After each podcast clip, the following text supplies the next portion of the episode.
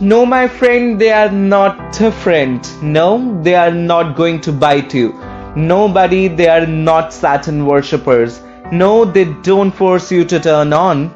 No pink and purple will make you look gay. Not just because you prefer trousers over skirts doesn't mean he'll mistake you for a lesbian. No, he doesn't have a crush on you, bro. No, he will not hit on you. But yes, they are just like us. Just like you and me. So before proceeding, let me just ask you some basic questions. So question number one for you, my friend, is what does LGBTQIP2SAA actually mean? And why do you consider them different? Well, for your better understanding, L here stands for lesbian, who is a woman wanting to be around another woman, which is completely okay with you, as long as you are not related to her. But wait, you'll not recognize her. Let me give you a more familiar term, Leza, as you would like her to say. G stands for gay, the man who wants to romance another man, which you would gladly accept as long as it is suffixed with a bro. Don't get who they are?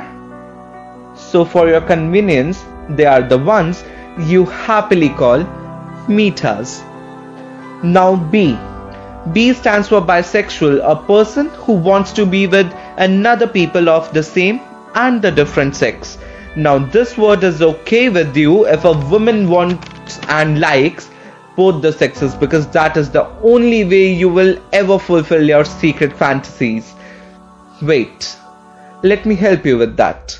These are the ones you so proudly call chakkas. T stands for transgender, a group of people who does not stand under the gender norms made by the society. For your better understanding, these are the people you so lovingly call kinners or hijras. Now Q stands for queer, an umbrella term for all the brave souls rebelling against the society and the sexual and gender rules you guys have made. In simple language, they stand for the every what, why, and how. You ask everyone who loves the rainbow.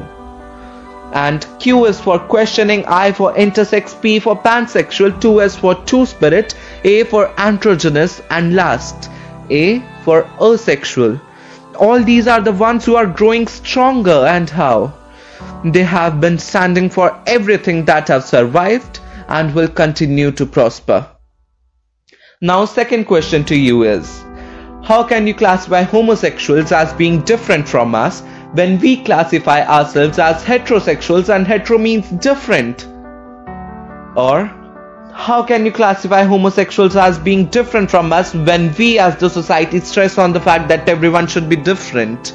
Or how can you classify homosexuals as being different from you and me? Just because their preferences are different and they don't like who we like. Think about it because all the mixed match love stories, people coming out to the world, closing, opening, the rainbow casting itself without the rain or the sun will continue to blossom. They stand for everything that your little mind will never be able to understand, making you the major prospect in writing this poem, which helps to guide.